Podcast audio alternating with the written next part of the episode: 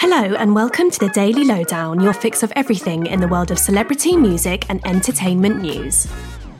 The family of Hollywood actor Bruce Willis has shared the heartbreaking news that he has been diagnosed with frontotemporal dementia. The die-hard actor's wife, Emma Heming Willis, and his ex wife, Demi Moore, announced the health update on social media, explaining that following his aphasia diagnosis last year, Bruce's condition has progressed. The family added that although it's painful to see Bruce's communication become more of a challenge, it is a relief to finally have a more specific diagnosis. The Pulp Fiction legend retired from acting in the spring of 2022 after he was initially diagnosed with aphasia, which affects cognitive ability and communication.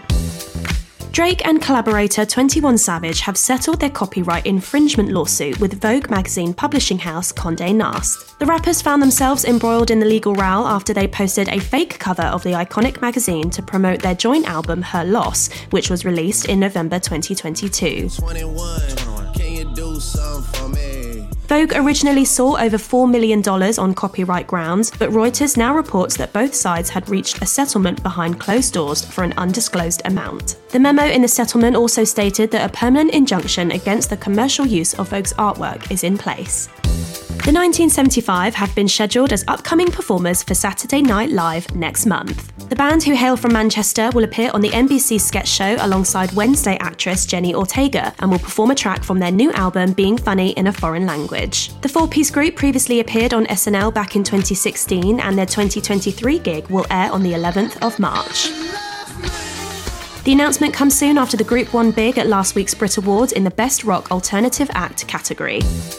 Former Love Island star Kaz Crossley has been jailed in Dubai on suspicion of drug offences. The influencer, who appeared on the reality dating show back in 2018, was stopped by police at Abu Dhabi airport while awaiting a connecting flight to Thailand. A representative told The Sun that the Kaz was detained for questioning in relation to a matter that is not directly related to her, but to assist with inquiries related to drug offences. It's thought that Kaz was on authorities' radar after a video from 2020 emerged which appeared to show her engaging in drug use. The reality star's agent added that she was expected to be released soon after cooperating.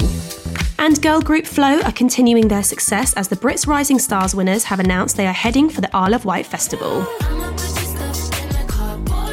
The Cardboard Box hitmakers are appearing on the lineup of the festival, which takes place in June, alongside other big names like George Ezra, Robbie Williams, Sugababes, Anne Marie, and more. The festival's promoter described the girl band of having huge potential, comparing them to the likes of Spice Girls and Little Mix. And that's your daily lowdown from Hello. Check out our social media channels and HelloMagazine.com for more news and updates on your favourite celebrities.